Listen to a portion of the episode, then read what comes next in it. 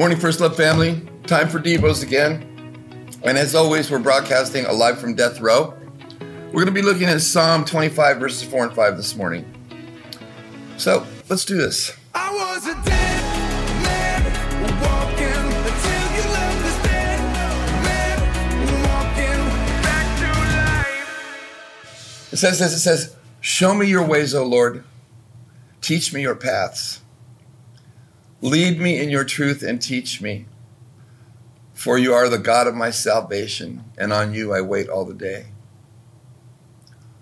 It's, it just totally speaks to our dependence, the need for our dependence upon God for everything. Our dependence on God for everything that we know. Because left to my own devices, I, I will come to the wrong conclusions just about every time. Before I, I knew the Lord, all I was equipped with was a hype kit, maybe a pistol, and always a very broken decision maker. And if I tried to invent an idea about God or what his plan for me might have been, I am doomed to fail. Therefore, I absolutely must be taught. So, how can I, I be taught by God?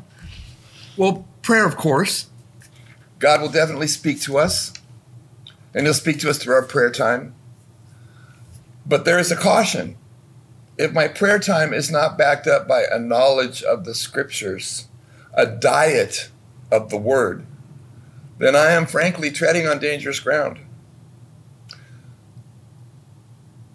Don't be surprised, but all manner of harebrained thoughts can pop into our minds that are definitely not from the Lord. And I think sometimes that, that I think that because I'm asking God for something, whatever comes to mind is his answer. I walk away proclaiming, Thus saith the Lord, when in fact he's not spoken at all. Hebrews 11, or excuse me, Hebrews 1, verses 1 and 2 say this God, who at various times and in various ways spoke in times past to the fathers by the prophets, has in these last days spoken to us by his Son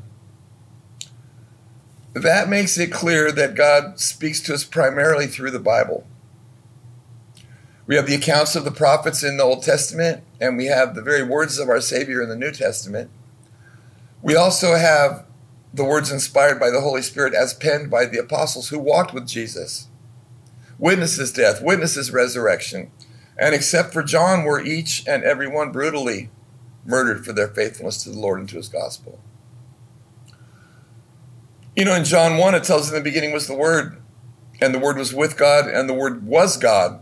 So we know that the Word is absolutely part and parcel of who Jesus is, his character, his attributes, everything about him.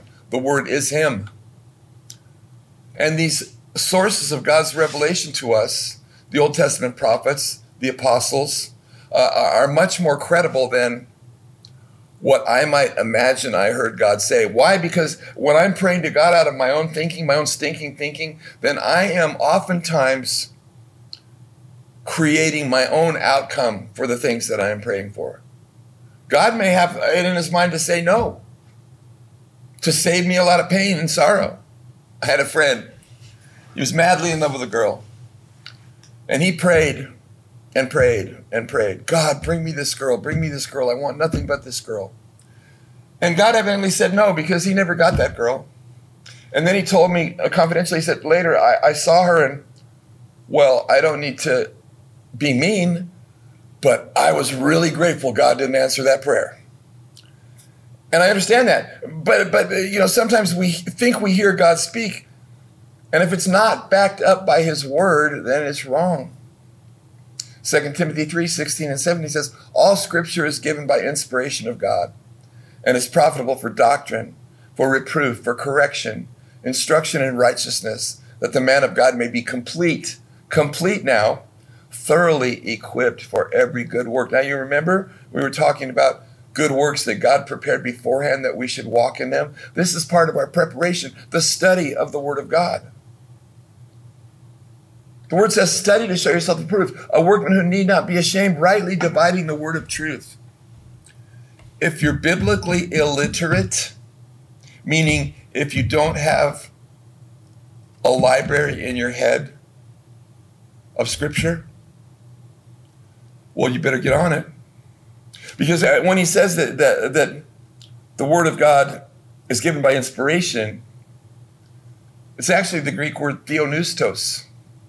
And that word means breath of God. Theo means God, pneustos means air or breath. And God has breathed his word into the writers of Scripture and subsequently into us, just as he breathed life into the first man. Genesis 2 7, and the Lord God formed man out of the dust of the ground and breathed into his nostrils the breath of life, and man became a living being. When he breathes into us his word, is when we become a living being, is when we become fully equipped for every good work, is when we become a servant for Christ. 1 Corinthians 4 1 Let a man so consider us as servants for Christ and stewards of the mysteries of God. Let's pray. Lord, today we will lean not on our own understanding, but by every word you have breathed into the scriptures. We will walk in your word and allow it to govern our thoughts and our actions. Amen. You all have a wonderful day. Join us again tomorrow. Tomorrow. Join tomorrow. Join us again tomorrow, and God bless you.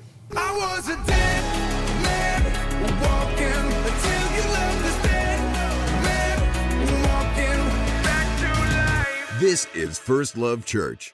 Welcome home.